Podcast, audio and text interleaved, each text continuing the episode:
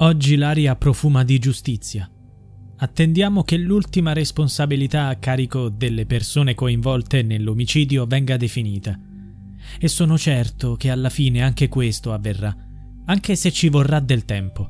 L'andrangheta e la subcultura d'indrangheta, se ancora fosse necessario ribadirlo, sono retrograde e perdenti, mentre la bellezza e il sorriso di Maria, pur tra le nuvole, splendono ancora.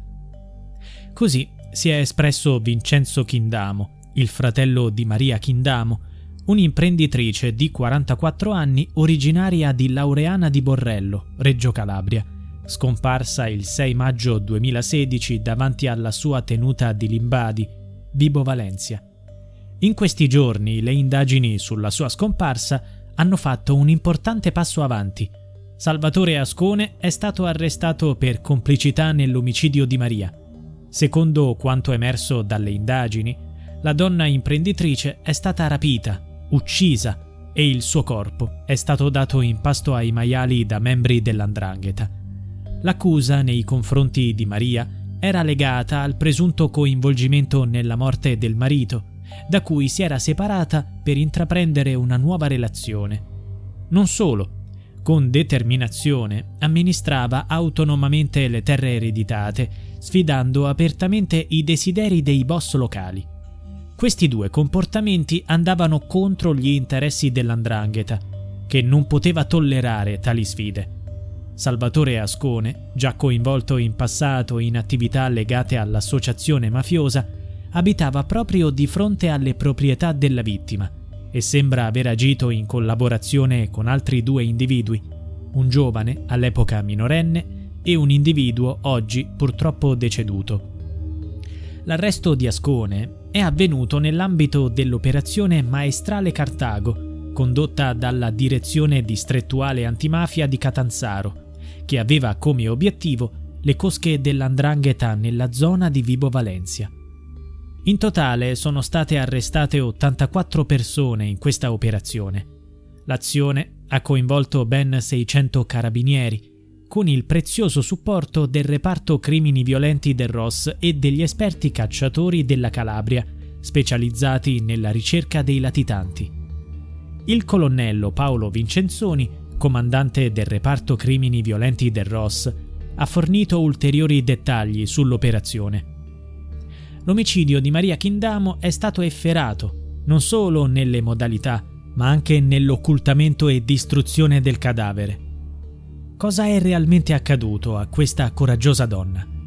Tutto è emerso dalle prove che hanno portato all'arresto di Salvatore Ascone, noto con l'alias Upinnolaru, il cui nome è stato citato da numerosi collaboratori di giustizia.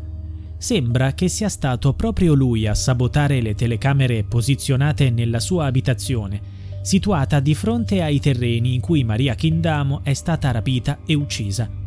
L'obiettivo era chiaramente impedire che venisse registrato qualsiasi evento legato a quanto sarebbe successo. In effetti, quelle telecamere smisero di funzionare proprio la mattina in cui avvenne il terribile evento. Gli investigatori hanno svolto un meticoloso lavoro per dimostrare che questi occhi elettronici erano stati deliberatamente disattivati. Gli investigatori hanno condotto una serie di complessi accertamenti tecnici analizzando attentamente i movimenti della famiglia di Salvatore Ascone nelle ore antecedenti alla scomparsa dell'imprenditrice.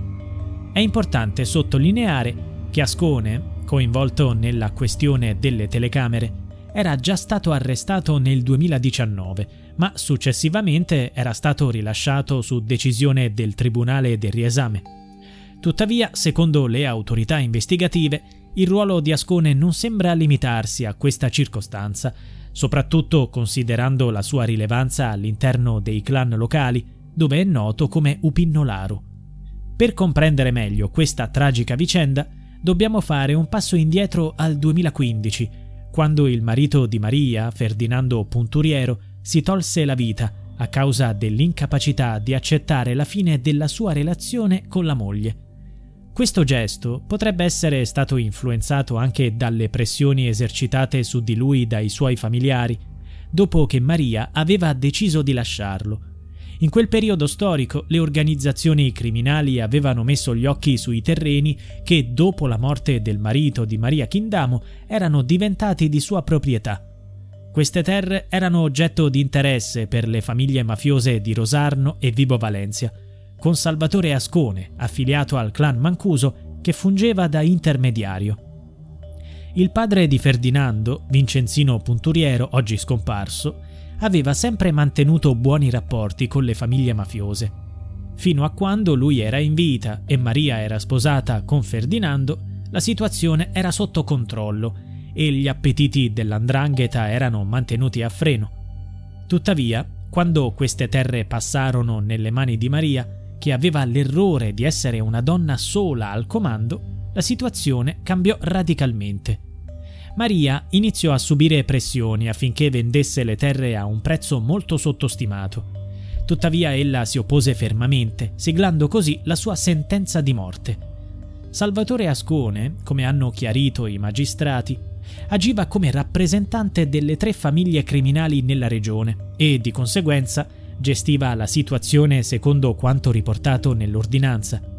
Maria Kindamo non aveva solamente urtato i clan con la sua determinazione nel non voler vendere le terre, ma anche con la sua indipendenza e autonomia. Due giorni prima della sua misteriosa scomparsa, come sottolineato dal procuratore antimafia Nicola Gratteri, aveva fatto la sua prima apparizione pubblica al fianco del suo nuovo compagno. Era trascorso circa un anno dalla tragica morte del marito il suo comportamento venne interpretato come un affronto che non poteva essere tollerato, specialmente dalla famiglia del defunto e dal padre di quest'ultimo, ormai scomparso. Essi consideravano Maria Kindamo responsabile del suicidio del marito. Nel corso delle indagini, le intercettazioni ambientali all'interno della famiglia Ascone hanno rivestito un ruolo significativo. La moglie, ormai esasperata dai comportamenti del marito, minacciava di denunciarlo, creando un clima di tensione all'interno della famiglia. Tuttavia, un contributo essenziale è giunto dai collaboratori di giustizia che hanno rivelato il ruolo di Salvatore Ascone nella vicenda e hanno fornito un quadro più ampio del contesto in cui è stata presa la decisione di far sparire Maria Chindamo. Un importante passo avanti nelle indagini si è verificato il 6 febbraio 2020, quando Andrea Mantella ha ripercorso eventi risalenti al 2015, periodo in cui il marito di Maria, Ferdinando Punturiero, era ancora in vita. Mantella è riuscito a delineare in modo preciso la complessa situazione legata alle terre, di grande interesse per i membri del clan Mancuso, fornendo così ulteriori dettagli significativi. Disse Ricordo che dapprima, discutendo di Kindamo, quel signore robusto che aveva un pub a Vibo Valencia, e poi di contributi per piantagioni con alberi di kiwi e altri tipi, Diego Mancuso mi parlò della Kindamo. Aveva una piantagione di kiwi e non voleva venderla. La piantagione, disse Diego Mancuso, interessava i suoi parenti nel discutere dell'argomento apostrofandola in malo modo, disse che lei era una tosta a non voler vendere, mentre il marito era babbo, nel senso di bonaccione. Aggiunse che il marito della signora Kindamo era stato, allo scopo anche avvicinato, su incarico dei Mancuso, da Francesco Pesce, detto Testuni, ma non c'era stato nulla da fare. Anche Ascone, per il collaboratore di giustizia, non vedeva l'ora di mettere le mani su quel terreno. Nel corso del 2020 un altro collaboratore di giustizia, Antonio Cossidente, ha fornito dettagli sul modo in cui il corpo di Maria Chindamo venne occultato. Queste informazioni gli furono comunicate da un ex membro della famiglia Mancuso di Limbadi di nome Emanuele. Il 16 luglio 2021 Emanuele Mancuso fu convocato a testimoniare e ammise la veridicità di quanto riferito.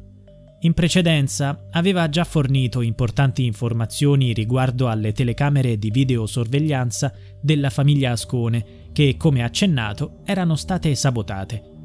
Mancuso descrisse il modo in cui il clan si era sbarazzato del cadavere della donna, affermando che il corpo fu consegnato da Rocco Ascone, all'epoca minorenne e figlio di Salvatore. Queste rivelazioni risultarono estremamente sconvolgenti Rocco mi disse che in 20 minuti i maiali si erano mangiati il corpo della donna e che avevano poi triturato i resti con una fresa o con un trattore. Invece, il 25 febbraio dell'anno scorso, ha avuto inizio la collaborazione con la giustizia di Pasquale Alessandro Megna. È stato molto esplicito nei suoi racconti. Sono a conoscenza del coinvolgimento di Upinno Laru in questo omicidio. Il suo nome è Ascone Salvatore. Lo stesso Ascone disse al pentito io per quattro soldi a quella me la sono dovuta caricare addosso. L'ipotesi accusatoria, in sintesi, sostiene che il suocero avesse una forte ostilità nei confronti di Maria a causa della morte del figlio e che avesse trovato alleati in Salvatore Ascone, interessato all'espansione delle sue proprietà terriere. L'inchiesta condotta dalla Procura di Catanzaro ha certamente contribuito a far luce sulla tragica fine di Maria, portando sollievo ai suoi tre figli e a Vincenzo Chindamo, il quale ha perseverato nella ricerca di giustizia senza mai cedere. Ha dedicato il suo impegno a diffondere i principi della legalità, condividendo la storia di Maria nelle scuole. Purtroppo la giustizia è giunta troppo tardi per la madre di Maria, Pina de Francia, la quale ci ha lasciato poco tempo fa.